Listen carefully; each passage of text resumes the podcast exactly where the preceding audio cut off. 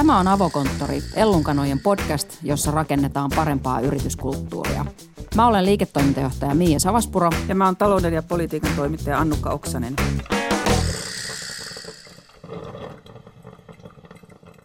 Tänään meillä on vieraana Arne Aktaan, joka on katsonut yrityksiä sekä omistajan, toimitusjohtajan että hallituksen puheenjohtajan perspektiivistä. Arne on toiminut sekä Talentumin että Pihlajalinnan toimitusjohtajana ja hänen kanssaan me puhutaan konflikteista, eri mieltä olemisen vaikeudesta, pelosta, häpeästä ja myöskin siitä, että miltä tuntuu saada potkut. Podcastin lopussa Ellunkanojen perustaja Kirsi Piha pitää kirjanurkkausta, jossa hän esittelee ne bisneskirjat, jotka ovat eniten muuttaneet hänen ajatteluaan. Puhutaan ennen kuin Arne tulee meille vieraaksi suomalaisen bisneselämän The-konfliktista, eli Case Nokiasta.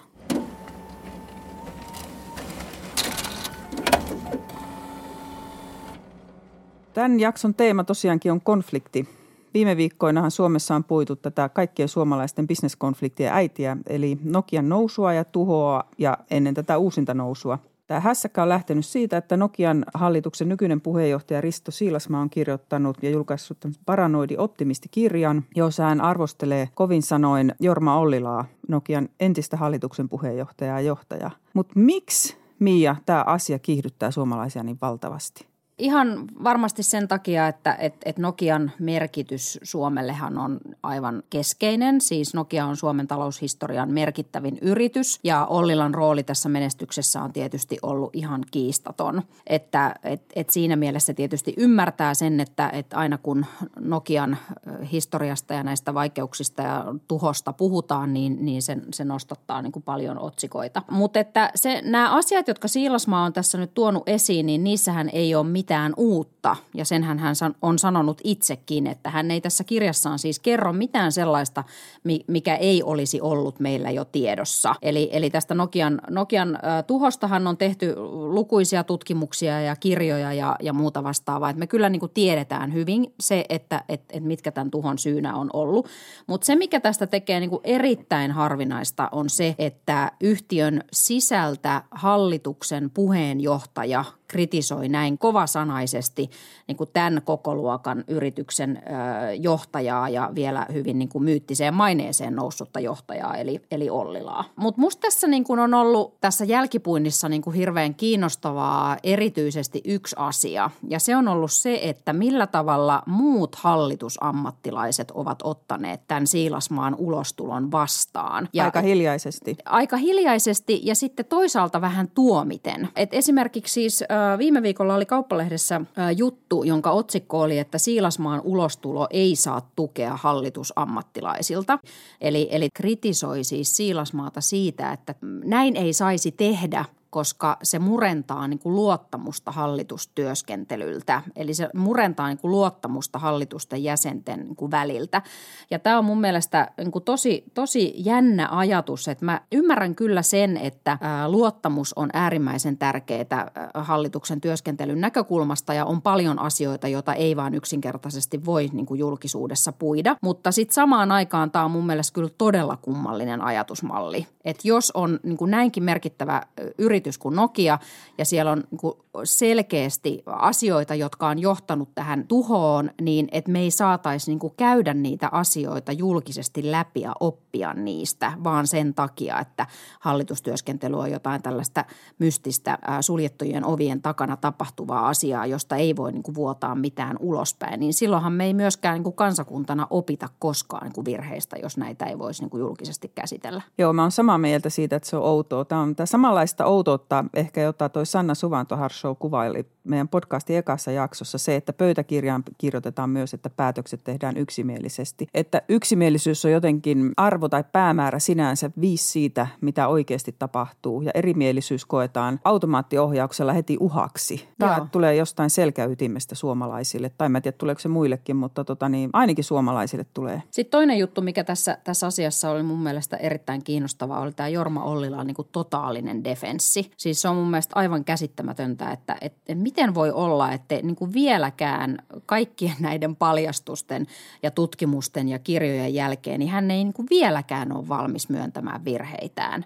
Se on musta jotenkin tosi omituista ja vaikuttaa niin kuin vahvasti siltä, että, että mistä Siilasmaakin puhui tässä Hesarin haastattelussa se, että, että Ollila oli sitonut identiteettinsä niin, kuin niin vahvasti Nokiaan, että hän on ottanut niin kuin kaiken kritiikin erittäin henkilökohtaisesti eikä pysty niin kuin tavallaan ulkoistamaan itseään niin kuin ollenkaan tästä. Niin hän ei näe niin kuin sitä asiaa eli Nokiaa erillisenä itsestään. Just näin. Siltähän tämä vaikuttaa. Just näin. Tota, me kun ollaan molemmat oltu toimituksissa töissä ja, ja, ja taloustoimituksissa pitkään, pitkään duunissa, niin meillähän tässä, tässä ei siinäkään mielessä ollut kauheasti mitään uutta, että meillähän Ollilan karjuminen oli hyvinkin tuttua, että hän, hän tuli linjoja pitkin aika useinkin esitti, esitti mielipiteitään siitä, että miten Nokia on kohdeltu ja miten häntä on kohdeltu ää, mediassa. Miten sä silloin ää, Hesarissa ollessasi, niin ää, miten teillä suhtauduttiin näihin Ollilan raivokohtauksiin? No mä voin kertoa omasta suhtautumisestani ainakin sen, että niitä kuun, mä kuuntelin niitä vähän aikaa ja sitten mä yleensä sanoin, että tota, niin, ää, jos, jos tässä jutussa on virhe, hänen mielestään ja jos siinä ei meidän mielestämme ole, niin se asia voi viedä julkisen sananneuvostoon. Mm. Mutta ei ne koskaan edenneet mihinkään, kun kritiikkihan oli hyvin tämmöistä koske painotuksia ja kuvaa valintoja ja ties mitä.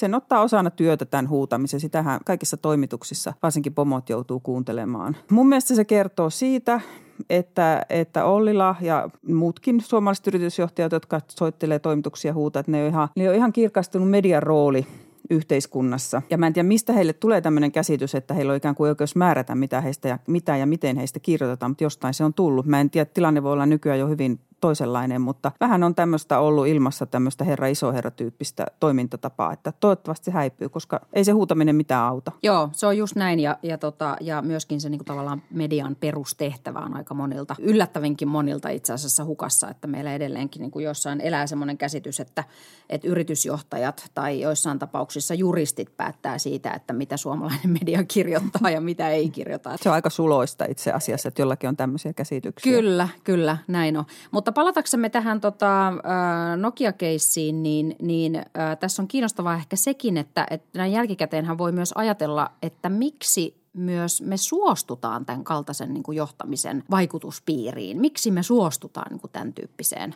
tämä on mun kohteluun? Se, tämä on mun mielestä se avainkysymys, että mistä tulee tämä tämmöinen niin tahto alistua vittuilun ja komentelun alaiseksi, jos siis semmo, semmoisesta on ollut kyse. Tämä on musta mm. tosi mielenkiintoista, että sinähän voi ajatella, että on asuntolaina ja perhe huolettavana ja tulee ne taloudelliset vaikeukset ja ties mitä ja on uhkaava tilanne ja näin. Mutta sitten voisi olla myös semmoinen selkäydin reaktio, että mä en tämmöistä paskaa niele ja mä mm. menen muualle töihin. Mm. Mutta mm. aika harvalle semmoista varmaan kuitenkaan tulee. Mm. Mistä se johtuu? Joo, tämä on kyllä tosi kiinnostava juttu ja tästä vähän puhuttiinkin silloin meidän ekassa jaksossa, että tässä on niin kuin myös tämmöisiä kansakuntakohtaisia eroja, että kun sä oot kertonut siitä, että miten Tanskassa työntekijät lähtökohtaisesti ajattelevat niin, että, että mä oon tullut tänne olemaan eri mieltä ja jos, jos, jos tota, tämä meininki ei mua miellytä, niin mä lähden johonkin toiseen paikkaan. Tietysti tässä nyt se, että Tanskassa vallitsee käytännössä täystyöllisyys, niin, niin vähän tietysti helpottaa tätä asiaa, että, että, tota, että meillä, meillä ehkä vielä on kuitenkin selkäytimessä hyvinkin isosti se ajatus siitä, että työtä on vaikea saada ja meitä niin kuin edelleenkin ehkä painaa se 90-luvun lama vielä tuolla takaraivossa se pelko siitä, että, että jos mä rupean olemaan kovastikin eri mieltä, niin mä en saa sitten ehkä niin kuin enää toista työpaikkaa jokin siellä ainakin painaa, koska mulle, mä on siis asunut yli kymmenen vuotta Tanskassa, niin mulla oli ihan hirveä kulttuurisokki sillä alussa, kun mä muutin, niin kun ihmiset vaan sanoo kaverit, jotka alkoi sanoa, että no niin mä sanon itteni irti ja sitten mä oon muutaman kuukauden työttömänä ja sitten mä menen taas uusiin töihin. Mä en voinut ymmärtää tätä ajatusta. Nyt se on mun mielestä ihan luonteva ajatus. Kaikki muuttuu, mutta mä en tiedä, onko se pelkästään se lama, että mennäänkö nyt tässä mekin taas näihin suosittuihin suomalaisiin, niin, mihin aina ja kaikessa mm. vedotaan, että otetaanko talvisota, sisällissota, niin. sortovuodet. Venäjän Nälän naapuruus, hätä. mitä me otetaan tähän mukaan, että aina me keksitään sieltä takasukupolvista jotain, jotain selitykseksi, kun jokin menee pieleen mm. tai kun me ei uskalleta, te uskalleta vaikka vaihtaa työpaikkaa. No meidän vieras sen sijaan ei pelkää kertoa omista mokistaan ja epäonnistumisistaan, joten toivotetaan tervetulleeksi avokonttoriin Arne Aktaan.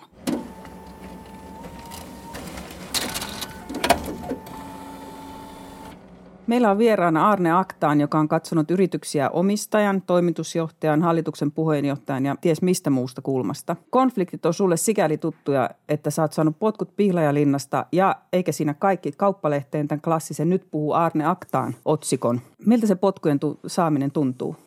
Se on se on tietysti niin kuin jännä ja yllättävä tunne. Käytännössä katsoen teknisestihan se siis kerrotaan aina ulos niin, että se on yhteinen sopimus. Ja sittenhän se niin kuin teknisesti se oli yhteinen sopimus, mutta tosiasiassa kyllä se aloite lähti ihan selkeästi sieltä yhtiön puolelta ja hallituksen puheenjohtajan puolelta.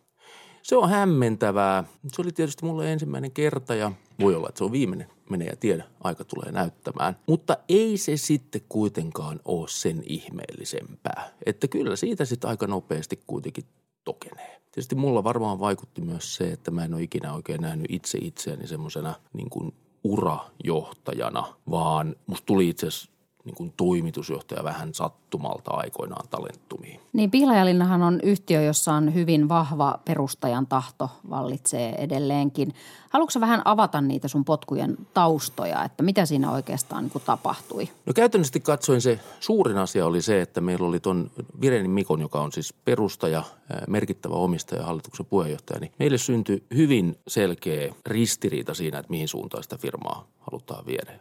Useinhan puhutaan tämmöisestä, että oli strateginen erimielisyys, mutta tässä ihan käytöstä katsoen oli. Ja mä en mene niin kuin sen strategisen erimielisyyden sisään kovinkaan paljon, mutta, mutta Mikko selkeästi halusi viedä yhtiötä tiettyyn suuntaan ja se mihin suuntaan mä olisin halunnut sitä viedä oli eri suunta.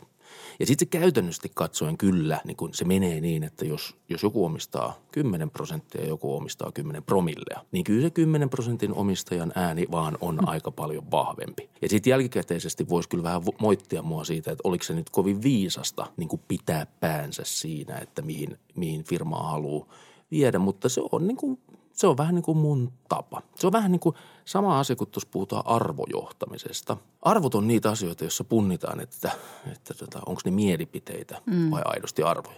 Mm. Arvot ei niin kuin pala helvetin tulessakaan. Mm. Mielipiteet on semmoisia, että ne vaihtuu päivästä toiseen ja aika usein vielä oman edun mukaan.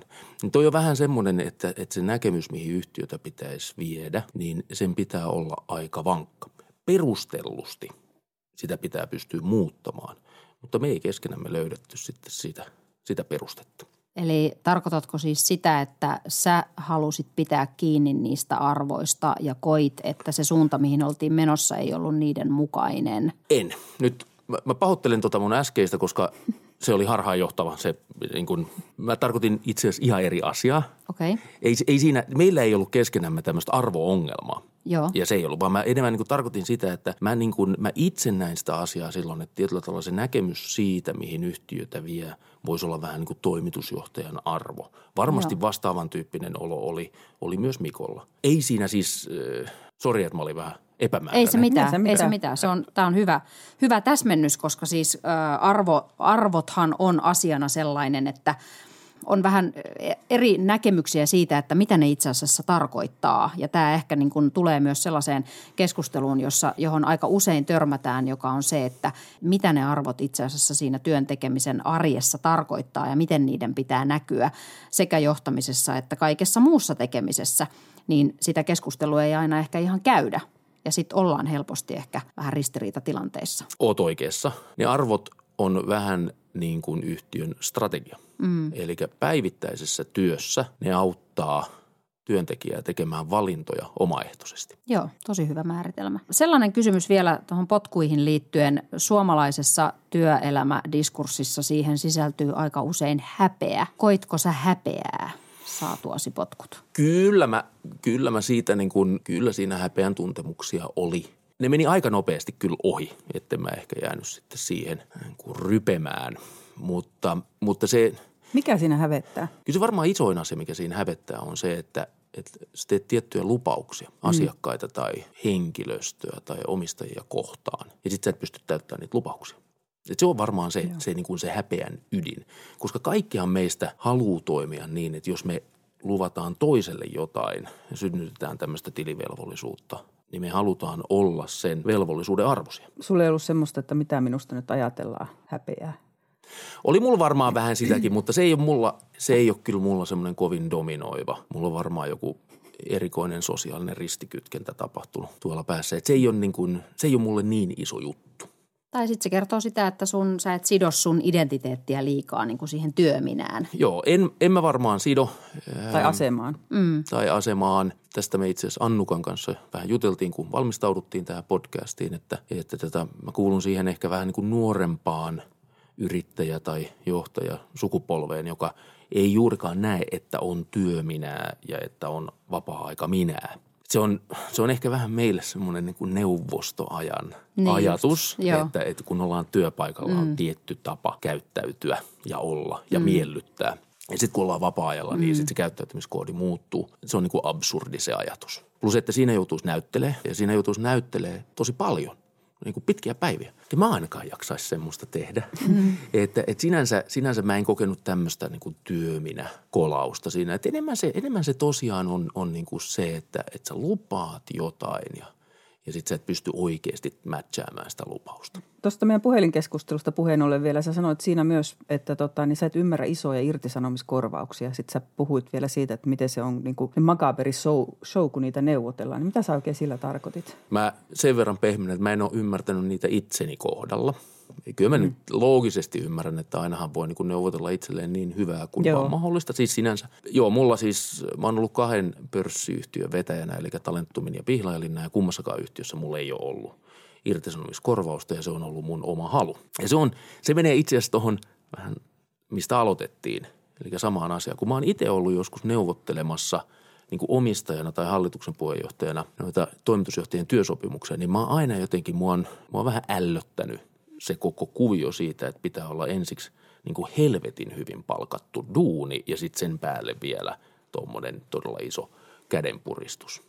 No sitten yhtäkkiä, kun mä vaihdoin 2011 mm-hmm. pöydän toiselle puolelle ja olinkin ensimmäistä kertaa elämässäni käytännössä katsoen neuvottelemassa itselleni työsopimusta, niin silloin mä jouduin pohtimaan sen, että onko toi oikeasti arvo vai mielipide. Koska jos se olisi ollut mielipide, niin sittenhän mä olisin muuttanut sitä mielipidettä, koska mun etu mm, olisi johtanut on. siihen. Ja tota, ei se nyt ollut mikään iso Jaakobin paini. Mä ajattelin, että tämä on niin kuin modernia ja enemmän ehkä mua. Ja silloin kun ensimmäistä kertaa sitten talentumin puitteissa siitä puhuttiin, niin mä sanoin sitten jo ensimmäisessä lauseessa, että en mä halua tuommoista. Että mä en tarvi semmoista. Ja sama jatkui siis Pihlajalinnassa. Ja se, miksi se on mun mielestä tietyllä tavalla makaberia, on se, että – että se, se usein se perustelu on se, että tämä toimitusjohtajan työsuhde on aina niin kuin vaakalaudalla, että se voidaan aika helpostikin irtisanoa. Nythän on lyhentynytkin myös keskimääräiset niin ajat.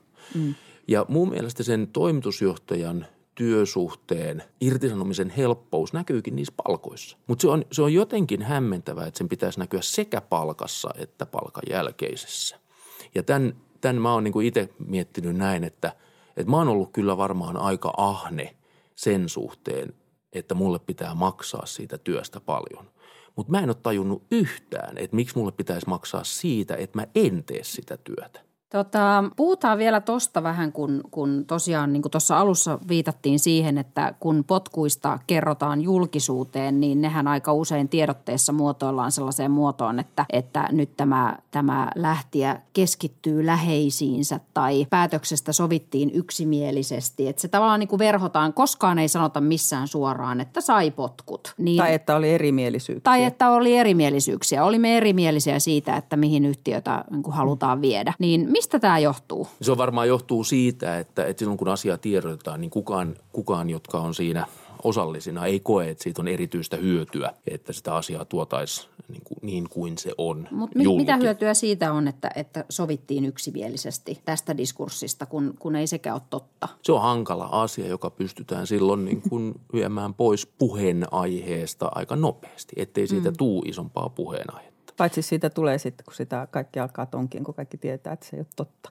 Niin, sehän näkyy aina läpi. Taloustoimittaja kommentti. Kyllä, sehän Annukka, näkyy aina Annukka läpi. on harvinaisen oikeassa ja tässä on tietysti hauska jutella kahden, kahden leidin kanssa, jolla on molemmilla pitkä taloustoimittajan kokemus. Mutta te olette ihan oikeassa. Sehän tietyllä tavalla, sehän on tämmöinen viestinnällinen väistö, joka johtaa vääjäämättä asian kasvamiseen. Tässä, tässähän päästään sitten taas seuraavaan asiaan, polvelevaa keskustelua – että, mikä on se todellinen viestintäkulttuuri. Ja toihan on, toihan on tietysti asia, joka, joka kertoo siitä, että se viestintäkulttuuri on aina toisinaan väistelevä. Ja mitä se taas kertoo sitten siitä yrityskulttuurista? Jos se viestintä on väistelevää, niin kertooko se yrityskulttuurista jotain?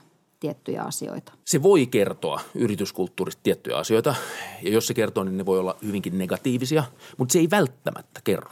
Eli nyt tuossa pitää niin kuin ymmärtää ja erottaa se, että yhtiön viestintäkulttuuri voi olla eri asia kuin se, että esimerkiksi miten hallitus, vaikkapa listayhtiön hallitus viestii – vaikeassa tilanteessa. Ne ei ole välttämättä ihan, ihan sama asia. Mutta toi sun pinkova ilme kyllä, millä sä katsot mua, kertoo siitä, että sä oot ihan oikeassa. On siellä korrelaatio. Mm. Mikä sun kokemus on ö, erimielisyyksien käsittelystä, konfliktien käsittelystä suomalaisissa yrityksissä? Saanko mä vastata ekaksi eri kysymykseen? Vastaan Vastaa. vaan. Mikä se kysymys Joo. on? Mä vastaan semmoiseen kysymykseen, että, että onko tärkeää, että yhtiössä pystytään käsittelemään konflikteja. Hyvä. Ja, sit, ja sitten, sitten mä vastaan ö, sun kysymykseen siitä, että mikä se oma kokemus, niin kuin se empiria on. Joo. On tosi tärkeää, että yhtiössä kysyt, kyetään käsittelemään konflikteja. Ja se on, se on tosi tärkeää sen takia, että tämmöinen luottamuksen ilmapiiri synnyttää mahdollisuuden epäonnistumiselle. No, organisaatiot, firmat ei kehity, jollei ihmiset uskalla epäonnistua. Ja jos pelätään, jos ihmisellä on henkilökohtainen pelko siitä, että tulee epäonnistuminen, niin se ihminen ei oikeasti yritä ja ota riskiä. Se on ihan varma. Koska hänelle se siis se pelkotila on niin vahva siitä, että jos mä epäonnistun, mä menetän mun duunin, mm. tulee niin kuin taloudelliset ongelmat, tulee sosiaaliset ongelmat ja näin edespäin. On niin helppo olla tekemättä. Sen takia, kun puhutaan siitä, että on oppiva organisaatio, muistatte tämän 90-luvun supertermin, mm. se itse asiassa se oppivan organisaation malli tänä päivänä se toimii edelleen. Eli jos sulla on mahdollisuus epäonnistua, niin se johtaa siihen, että sä yrität ja kokeilet. Osa onnistuu niistä kokeiluista ja osa epäonnistuu. Epäonnistuminen on silloin opin kustannus. Mm. Se on käytännössä katsoen, se on niin kuin kurssi, josta maksetaan. No nyt se, mistä pitää varmistua on se – että sitä samaa virhettä ei saa toistaa. No tämä johtaa siihen, että siinä organisaatiossa siis epäonnistuminen on konflikti. Se on vääjäämättä konflikti. Mm. Joku on sitä mieltä, että toi teki niin kuin tyhmästi, ei olisi pitänyt tehdä näin päin.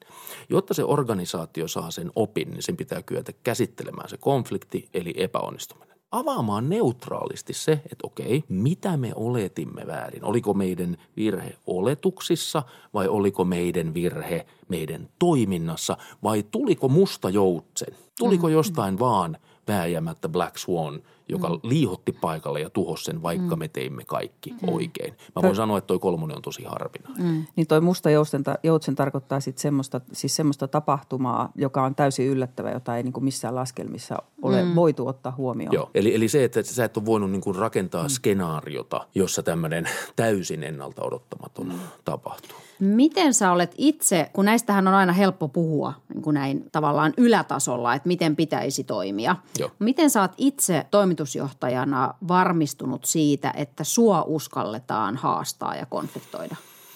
No mä oon pyrkinyt siihen omalla esimerkillä. Mulla on haitta ja se haitta on se, että, että mulla on aika tämmöinen niin kuin vahva ja dominoiva presenssi. Ja aikoinaan, tästä on melkein 15 vuotta, Jari Sarasvuo sanoi mulle, että jos tuohon sun pakettiin saisi kaataa hieman estrogeenia, niin saisit vielä paljon parempi. Ja, ja Jari oli niin kuin tosi oikeassa siinä, eli, eli mä oon niin kuin pyrkinyt itse siihen, että mä, mä niin kuin hillitsen itseäni. Ja sitten toinen on se, että mä pyrin kertomaan mun omista epäonnistumisista. Eli esimerkin kautta. Esimerkin kautta. Eli, ja sitten se menee niin, että kun sulla on, organisaatiot on kuitenkin auktoriteettivetosia tavalla tai toisella. Mm. Niin se, että jos se auktoriteetti itse trivialisoi sen ongelman, eli tässä tapauksessa ongelma on se, että kerrotaan epäonnistumisista, auktoriteetti on toimitusjohtaja ja trivialisaatio on siitä, että hän kertoo itse sitä. Niin sehän on, se on tietyllä tavalla signaali ja ovenavaus kaikille mulle, että okei, jos toi meidän toimari Arska – kertoo omista tolloiluistaan ja on muuten aika pitkä lista. ei, ei ole tullut, eikä tulla tänään käymään kaikkea läpi. Niin, niin silloin se avaa oven ihmisille siihen, että hyvä, että kyllä mäkin voin silloin siitä kertoa. Että mä, mä sanoisin, että toi on niin kuin se, millä sen pystyy niksauttamaan. Se on mm. se ensimmäinen kohta. Sitten seuraava on se, että sitä ei saa radikaalisti penalisoida. Eli se, että kun se tapahtuu, niin siihen ei voi liittyä sitä kostotoimenpidettä. Toi on semmoinen asia, jossa mä oon feilannut toisena. Muistan itse asiassa kaksi, kaksi tapausta, joita mä en halua nyt tässä. Ne on mm. liian, ne on liian mm. häpeällisiä. Mä en halua käydä niitä läpi. Joo. Mutta, mutta se, se, että ottaa sen esimerkin ja sen jälkeen pyrkii siihen, että se asian käsitteleminen on hyvin, hyvin neutraalia. niin ne on ne, mihin sen, niin kuin sen toimarin tai sen johtajan pitää pystyä. Sitten kun se noihin pystyy, sitten rupeaa tapahtumaan. Mä luulen, että kaikkien ihmisten pitää, jos on rehellisiä itselle, niin opetella tuota, että se ei välttämättä tule luonnostaan se, etteikö haluaisi yhtään kostaa tai jotain. Sä oot, Mä luulen, sä, että sä, jos on sä, rehellinen. Sä oot ihan oikeassa tuossa. Ei, kyllä mäkin olen sitä joutunut opettelemaan. Joo, kyllä mulla on ollut varmasti, siis, joo. tule, tulee semmoisia niin koston ajatuksia silloin ja mietin sitä, että miten helvetissä te olette voinut noin tehdä tyyppisesti. Mutta se on niin kuin se virhe on jo silloin tapahtunut. Sitähän ei ihan oikeasti saa tekemättä. Se on tämmöinen niin kuin finanssislangi kielellä sankkoosta. Mm. Ja sitten pitää oikeasti keskittyä siihen, että miten siitä otetaan se mahdollinen hyöty. Ja se mahdollinen hyöty on se sama asia kuin oppi. No tämä on se, että eihän keskimäärin organisaatiot halua käsitellä omia epäonnistumisiaan, koska siihen liittyy sitä häpeätä. Niin, kukapa meistä. Kuka, kuka, kuka, kukapa meistä? Ja sen takia tämä häpeä ja konflikti menee epäonnistuminen. Ne menee kaikki siis tälleen niin kuin käsi kädessä. Ne on näitä niin kuin varjopuolia. Todella kypsät ja voittavat organisaatiokulttuurit osaa nimenomaan käsitellä noita asioita. Ja se on niin kuin avain siihen, että kun tiedetään, että joo okei, menipä helvettiin. Miksi meni? Analysoidaan, jaetaan se tieto ilman, että siinä on sitä julkista telotusta, niin sen jälkeen jengi oppii kyllä sitä, että okei, että noin ei kannata tehdä. Sitten mennään ja tehdään seuraava virhe. Se ei vaan ole sama virhe. Niitä virheitähän aina tulee. Nyt tässä on sitten mun yksi mieliaiheista on myös se, että tämä erottelee esimerkiksi yksityistä sektoria ja julkista sektoria. Millä tavalla? Sillä tavalla, että julkisella sektorilla on tosi vaikea virkamiesmallissa rakentaa sen tyyppistä ympäristöä, jossa olisi yleisesti hyväksyttyä epäonnistua. Kato, kun susta ei välttämättä tuu sit sitä seuraavaa osastopäällikköä. Eli siinä on, julkisessa sektorissa on johtajuusongelma. Ja se ongelma liittyy siihen, että valta ja vastuu on siellä erotettu. Eli kun sulla vastuutetaan ihmisiä, mutta ei oikeasti valtuuteta, niin sä saat virkamiehen. Eli tämmöinen byrokratian malli. Mm. Mutta mut siis ei se ole niiden ihmisten vika. Ei, se on ei. systeeminen mm. ongelma. Eli kun sulla ei ole mitään motiivia eikä sulla ole mahdollisuuttakaan ottaa siellä sitä riskiä, niin sä et tietenkään lähde semmoista tekemään. Sen takia ne on ihan poikkeuspersoonia, jotka julkisella saa tehtyä vaikkapa hämmästyttäviä in- innovaatioita. Mistä tämä tulee? Tuleeko tämä niin yleisestä kulttuurista vai tuleeko se siitä, että meidän verorahat? Vai mistä? Se, nyt kun sä sanoit tuon, mä en ole miettinyt tätä aikaisemmin, mutta sehän on hirveän anteeksi antamaton kulttuuri tai se ilmiö, että julkisella sektorilla ei saa tehdä virheitä. Sehän tulee siis siitä niin kuin väärinkäytöspelosta ja- siitä, että, että sitä väärinkäytöspelkoa on aina ajateltu, että julkisella sektorilla se kannattaa suitsia säännöstön kautta. Että luodaan vahva säännöstö, jossa, jossa ihmiset ohjataan toimimaan ja noudattamaan sitä säännöstöä. Ja sehän toimii. Siis kyllähän se siihen tavoitteeseensa pääsee, koska ei siinä lähtökohtatavoite enää, siis kun katsoo vaikka niin kun, kun ranskalaiset aikoinaan loivat niin byrokratiamallin, niin ei sen lähtökohta-ajatus ollutkaan silloin se, että se olisi erityisen dynaaminen tai kehittyvä. No nyt sitten taas yksityisellä puolella joku voi ajatella, että se kantaa sen riskin. Lähtökohtaisesti meidän normimallissa on niin osakkeenomistaja, jonka työväline on hallitus ja sitten sitä toteuttaa Joo. se johto ja yhtiö itsessään. Siellä se on niin, kuin, se on niin paljon selkeämpi niin kuin se, että, että kenen rahalla tai kenen riskillä toimitaan. Ja sitten siellä taas aika pitkälle ajatellaan niin, esimerkiksi mä kuulun siihen koulukuntaan, että ilman riskinottoa ei oikeasti voi saada aikaiseksi erityisen hyvää firmaa, palvelua, tuotetta tai tuottoa. Sä puhuit tuossa konfliktien käsittelyssä paljon tästä epäonnistumisten käsittelystä ja siitä, että, että miten organisaatio rakennetaan sellainen kulttuuri, että siihen ei liity mitään julkista nöyryyttämistä ja muuta vastaavaa ja niitä pystytään niin kuin rakentavasti käsittelemään. Mutta vielä se tavallaan, sulta jäi ehkä vastaamatta siihen mun ö, kysymykseen siitä, että ö, jos me ajatellaan vaikka nyt tätä viime viikkojen vellonutta keskustelua tästä Nokiasta Siilasmaan ulostulon myötä, josta tuossa Annukan kanssa puhuttiin, puhuttiin tuossa jakson alussa myös, niin siinähän tavallaan yksi keskeinen ongelma oli nimenomaan se, että Ollilan päätöksiä ei saanut kritisoida. Niin miten sun mielestä varmistutaan siitä, että jos sä teet toimitusjohtajana tyhmän päätöksen ja joku tai jotkut ovat sitä mieltä, että se oli huono päätös, miten sä johtajana varmistut siitä, että nämä ihmiset uskaltaa sen sulle myös sanoja, sanoa ja suo voi siitä päätöksestä kritisoida ja siitä voidaan niin käydä vielä keskustelua, että se ei ole se sun, se sun päätös ei ole niin kuin se viimeinen sana, koska tämä ei ole helppoa työntekijöille. Ei, sä, sä, kuvaat, sä kuvaat nyt tässä niin kuin erittäin vaikean asian, mutta puretaan toi. Että miten, miten päästäisiin siihen tilanteeseen. Ensimmäinen on se, että minkälainen tiimi. Eli ne, että, että minkä tyyppisiä ihmisiä siinä sun ympärillä on. Nyt mä katson sitä niin kuin toimitusjohtaja näkökulmasta. Eli siellä pitää olla ihmisiä, joilla on, on niin kuin tämmöistä kyvykkyyttä, itseluottamusta ja aika lailla suitsittua pelkoa. Se on ensimmäinen kohta. Sitten toinen on Mitä se, tarkoittaa suitsittu pelko? että heitä kiinnostaa enemmän se lopputulos kuin se, että mitä se, mitä se tarkoittaa niin kuin hänelle itselleen. Tämä on aika, tämä on aika semmoinen niin kuin yleinen, vähän, tämä on nyt vähän tämmöistä niin kuin yksinkertaista ihmistyypittelyä, mm. mutta on olemassa ihmisiä, Toimii.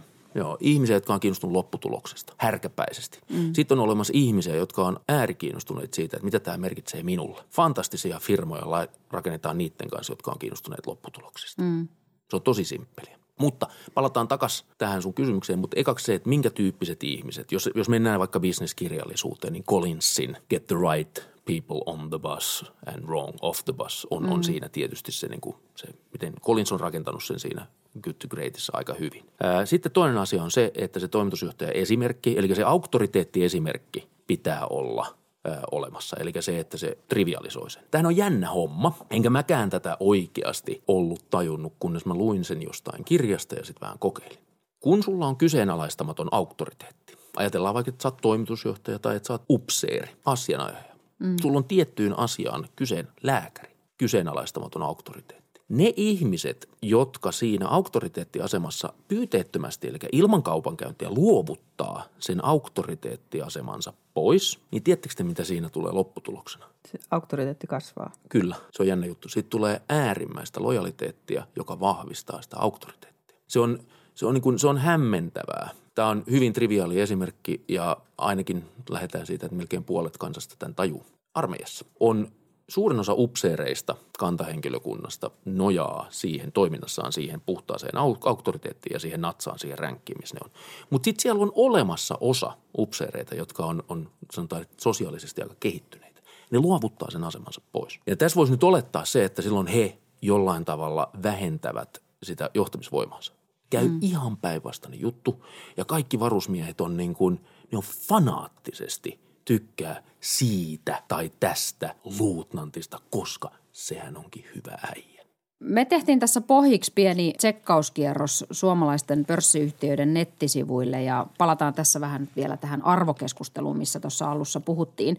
Ja sieltähän selvii se, että yrityksillä on tosi paljon erilaisia arvoja ja missioita, filosofioita ja, ja kaikenlaisia aspiraatioita. Ää, kuinka hyödyllisiä tämän tyyppiset kiteytykset ja, ja, ja niin kuin määrittelyt sun mielestä on? Eli, eli auttaako ne ihan oikeasti siinä, siinä yrityskulttuurin rakentamisessa ja toteuttamisessa? Auttaa, jos ne on totta. Mistä tietää, onko ne totta vai ei? Kun tulee vaikea tilanne, eli kun se organisaatio on stressattu tai ääristressattu, niin todelliset arvot on ne, joiden mukaan toimitaan. Jos nuo todelliset arvot, eli ne stressatun tilanteen toimintamallit on samat kuin sinne on printattu sinne nettisaitille Our Values-kohtaan, niin sitten ne varmasti auttaa. Noin muutoin, jos ne ei ole samat, niin me puhutaan ainoastaan projektiosta. Me puhutaan tämmöisestä heijastumasta, joka on sama kuin kertomus siitä, että tätä me saattaisi olla. Ja varmaan ollaankin hyvänä päivänä. Mutta sitä ei testata hyvänä päivänä. Vaan silloin, kun tulee 2008 syksy ja finanssikriisi ja rupeaa niin kuin rytisee joka paikassa, niin miten se sun organisaatio siinä ääristressitilanteessa käyttäytyy, kertoo sen, että mitkä sun todelliset arvot on. Jos ne on totta, niin sulla on fantastinen johtamisväline. Jos ne ei ole totta, se on ihan diibadaaba. Ei siitä mitään erityistä hyötyä ole. Se on kivaa markkinointia. Voiko siitä olla haittaa? Tulee Voi. liian kuilu, kuilu todellisuuden. Voi, voi ja, koska, mm. koska osa ihmisistä, ja mä sanoisin, että kasvava osa, että tässä on myös sukupolvi muutosta, osa ihmisistä oikeasti nojaa siihen ajatukseen, että jos on olemat tietyt arvot, niin niiden arvojen mukaan oikeasti toimitaan. No jos siellä on ristiriita ulos kerrottujen arvojen ja sen todellisen toiminnan välillä, niin, niin rupeaa olemaan työntekijöitä, jotka sanoo, että tämä ei käy, tämä ei kelpaa mulle. Ja sitten ne menee jonnekin muualle töihin. Tähän loppuun vielä olisin kysynyt sellaista, että kun näistä sun potkuista on nyt semmoinen puolisen vuotta aikaa suurin piirtein, niin mikä on tärkein asia, mitä sä oot siinä prosessissa ja sen jälkeisessä ajassa niin itsestäsi oppinut? Olipa yllättävä kysymys ja hyvä. Mä en ollut oikeastaan juurikaan koskaan oikeasti ollut semmoisen niin minkäännäköisen negatiivisen julkisuuden kohteena tätä ennen. Eikä nyt voi oikein sanoa, että mä siinäkään olin.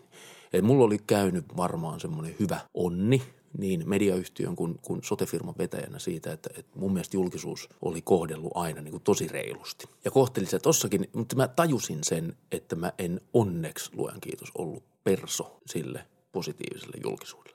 Sehän on semmoinen, niin kuin, se voi olla oikeasti aika pelottava juttu, että jos sä oot elänyt tietyssä myötätuulessa ja, ja sitten ja sit tulee se pohjoistuuli, kääntyy ja rupeaa viima puhaltaa naamalle, niin et kestät sä sen? No kyllä mä sen kestin. Se oli, se oli niin kuin hyvä. Ja mä en ollut ihan varma etukäteen. Totta kai mä halusin nähdä itse itseni sellaisena, että kyllähän minä sen kestäisin. Mutta se testataan ihan oikeasti vasta sitten sen tosipaikan tullen. Toinen asia lienee se, että jälkikäteistarkastelussa mä tajusin tehneeni virheitä, joita mä en tajunnut silloin niiden aikana. Mä tajusin ne vasta niin kuin jälkikäteen. Ja mä olin varmaan pitänyt itseäni niin kuin mukama objektiivisena oman toiminnan suhteen siihen asti ja tajusin vasta sitten jälkikäteen, että en mä nyt oikeasti osannut sitä omaa työtäni niin kuin ihan oikeasti arvioida. Eikä sitä varmaan ihminen keskimäärin osakkaan. Mutta kyllähän noissa tulee välillä semmoisia niin harhoja itsestään, että rupeaa niin kuin ajattelee itsestään vähän liian positiivisesti. Sitten tommonen, tommoset, niin kuin tämä pihlajalinna, niin se kyllä palauttaa sitten ihan hyvin. Kerro vielä se, että mitä sä nykyään teet? Onko no, uusi työ minä löytynyt? No käytännössä katsoen se on löytymässä – Harmi, että se ei ole julkinen vielä, koska sit jos se olisi, niin sit siitä voisi niinku puhuakin kunnolla. Mutta tällä hetkellä mä teen, mä oon niinku useassa hallituksessa ja sitten mä teen pääomasijoituksia. Semmoinen pääomasijoitusyhtiö tuolla kuin Intera, niin mä oon siellä sitten tämmöinen niinku neuvonantajahallituksen jäsen. Ja on ollut kyllä niinku kovastikin mielekästä. Viime keväänä mä olin enemmänkin päätoiminen alppihiihtäjä. Se me Instasta huomattiin. niin, sekin kuulostaa aika mielekkäältä. Ainakin sitä, jonkun sitä, aikaa. Sitä, jonkun aikaa, niin sitä se kyllä oli. Ja se oli, oli, niin kuin, se oli tosi hienoa, koska mä oon intohimoinen alppihiihtäjä ja, ja nyt kun mulla oli kerrankin niin kuin mahdollisuus siihen, että mä pystyin näin tekemään, niin se oli, se oli huikeaa. Hyvä. Kiitos Arne, kun tulit vieraaksi Kiitos paljon. Joo, kiitos hei ja kiitos kutsusta. Oli tosi kiva olla täällä teidän kanssa juttelemassa. Hyviä kysymyksiä. Tervehdys, mä oon Kirsi Piha ja tämänpäiväisen kirjan avulla mä ajattelin vähän pohdiskella sitä, että mitä eroa on esimerkiksi mun tai sun, joka noin mun ikäinen ja mun 18-vuotiaan tyttären elämässä jatkossa. Ja kirja on Linda Gratton ja Andrew Scott The 100 Year Life Living and Working in an Age of Longevity. Eli toisin sanoen, kun me aika usein pohditaan sitä, että mitä me tehtäisiin, jos me tiedettäisiin, että meillä olisi vaikka vain 10 vuotta elinikää enää tai 20 vuotta tai mitä me tehtäisiin, jos olisi vain vuosi, niin nämä itse asiassa ehdottaa, että koko tämä kysymys pitäisi laittaa päälaelleen ja miettiäkin sitä, että mitä jos me eletäänkin satavuotiaaksi tai sen yli, niin mitä se vaikuttaa meidän elämään. Tässä kirjassa on kolme skenaariota, jotka on ihan käytännönläheisiä ja kiinnostavia. Eli käytännössä esimerkiksi mun näkökulmasta, mä oon 50, niin tässä on mun vanhemmat, tämä Jack, joka on syntynyt vuonna 1945. Sitten on mun ikäiset, eli Jimmy, joka on syntynyt 1971 ja sitten mun tyttären ikäiset, eli Jane, joka on syntynyt 1998 kahdeksan, joka on tämmöinen milleniaali sitten. Tässä puhutaan siitä, että kun aikaisemmin, eli silloin kun tämä Jack, tämä 45 syntynyt ihminen on, on sen työuransa ja elämänsä niin kuin tavallaan lusinut, niin meillä on ollut tämmöinen kolmivaiheinen elämä. Eli me ollaan niin kuin opiskeltu ja valmistauduttu ja sitten meillä on ollut se työelämä ja sitten meillä on se eläkeikä. Ja Jack eli semmoista aika turvallista elämää, missä tämä oli aika selkeää, että näin tämä homma menee ja sitten se odotti sitä eläkeikää ja pääsi sinne ja, tota, ja oli onnellinen. Ja sitten meillä on tämä Jimmy, joka on syntynyt 71, jonka elämän aikana itse asiassa nämä säännöt muuttu kesken kaiken. Eli se eläkeikä yhtäkkiä rupesi niin kuin kiipeämään ylemmäksi ja ylemmäksi. Eli se ei voinutkaan enää luottaa siihen, että se pääsee eläkkeelle silloin, kun se halusi. Mutta samanaikaisesti Jimin eliniän odote myöskin kasvoi. Eli toisin sanoen se tulee olemaan eläkkeellä tosi paljon pidempää kuin ehkä tämä Jack. Ja tota, se tarkoittaa sitten sen elämässä jotain asioita. Sitten meillä on tämä Jane, eli, eli 1998 syntynyt. Ja Jane on taas sitten elänyt tässä uudessa maailmassa koko ajan. Eli toisin sanoen meillä ei olekaan enää tämmöinen kolmivaiheinen elämä, vaan me saatetaan opiskella, me saatetaan pitää välivuosia, me käydään ehkä jossain työssä, me vaihdetaan ammattia, me opiskellaan uudestaan, me päästään eläkkeelle ehkä 80-vuotiaana ja me ollaan ehkä senkin jälkeen vielä parikymmentä vuotta eläkkeellä. Tämä uusi maailma, kun se tuo nämä uudet säännöt, niin myös tarkoittaa jotain. Ja tämä kirja käsittelee tätä eliniän muutosta usein tämmöisen vaikuttavan aiheen kautta. Yksi tosi iso osa tästä on raha ja, ja ei se ole ihan merkityksetön tietenkään, koska jos sä oot vaikka 30 vuotta eläkkeellä, niin se on aika pitkä aika. Tai jos sä pääset vasta 80-vuotiaana eläkkeelle, mitä se tarkoittaa työn näkökulmasta. Ja tässä sama juttu, eli jos Jane ajattelee, että se pääsee 80-vuotiaana eläkkeelle, niin millä tavalla se manageeraa esimerkiksi tässä välillä omaa jaksamistaan ja omia tämmöisiä niin kuin ehkä sapattivuosia ja tämän tyyppisiä juttuja, koska kukaan muu ei hoida niitä sen puolesta. Ja sitten tässä käsitellään tosi kattavasti myös tämmöistä aineetonta hyvinvointia eli ihmissuhteita ja miten tämän tyyppisessä elämässä sitten niitä voidaan helliä ja, ja vaalia. Ja, ja sitten tässä on tosiaan näitä skenaarioita eli mahdollisia miniä eli, eli toisin sanoen, että millä tavalla me sitten sitä elämää ehkä eletään. Eli jokaiselle näille kolmelle annetaan vähän semmoisia erityyppisiä skenaarioita. No yksi asia, mihin tämä varmaan vaikuttaa on, on ajan käyttö ja, ja täällä on tosi tämmöinen pysäyttävä lause tässä kirjassa. Ainakin mua itseäni pysäytti, että if you now work into your 70s or 80s in a rapidly changing job market, then maintaining productivity is no longer about brushing up on knowledge. It is about crafting time aside to make fundamental investments in relearning and reskilling. Eli toisin sanoen se ei enää riitä, että sä vähän opiskelet siinä sivussa ja luet Harvard Business Reviewta, vaan sun pitäisi oikeasti niin kuin koko ajan niin kuin kasvattaa kyvykkyyttä ja ihan uusia taitoja. Ja, ja tota, kun ne säännöt on muuttunut tässä niin kuin kesken kaiken, niin se on tietysti vähän haastavaa. Tämä herättää myös kiinnostavia kysymyksiä suhteessa koulutukseen. Eli toisin sanoen, onko se järkevää, että me satsataan tosi paljon siihen koulutukseen, mitä me nuorena saadaan ja me ollaan monta vuotta, ehkä 5, 6, 7 vuotta, jotkut on vähän pidempääkin siellä koulutuksessa ja sitten me tullaan työelämään, kun jos me ollaan pidempi työelämä ja se on vähän tämmöistä niin kuin heittelehtivää, niin me ehkä tarvitaan koulutusta siinä välilläkin ja tästä on myös tosi hyvää tavaraa.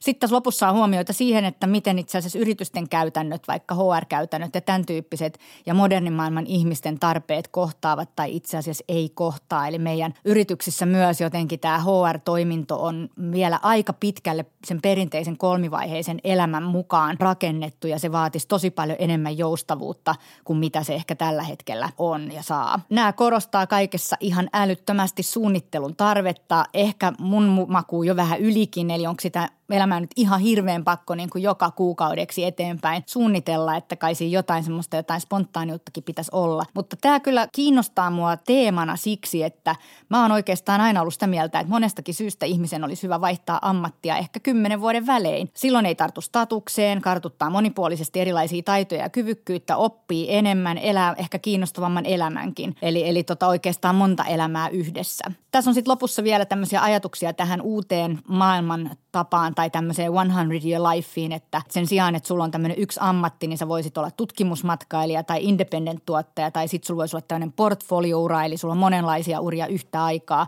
mutta muutoskyvykkyyttä kaiken kaikkiaan nämä korostaa tosi paljon ja sitä meidän ihmisinä varmaan pitää itsessämme kehittää. Eli kirja oli Linda Gratton ja Andrew Scott, The 100 Year Life, Living and Working in an Age of Longevity. Kannattaa lukea. Kuuntelit Avokonttoria, kiitos seurasta. Ensi kerralla puhumme työelämän trendikkäimmästä termistä itseohjautuvuudesta. Miksi kaikki oikein kohkaavat siitä? Tästä tulee meidän kanssa juttelemaan professori Jari Hakanen Työterveyslaitokselta.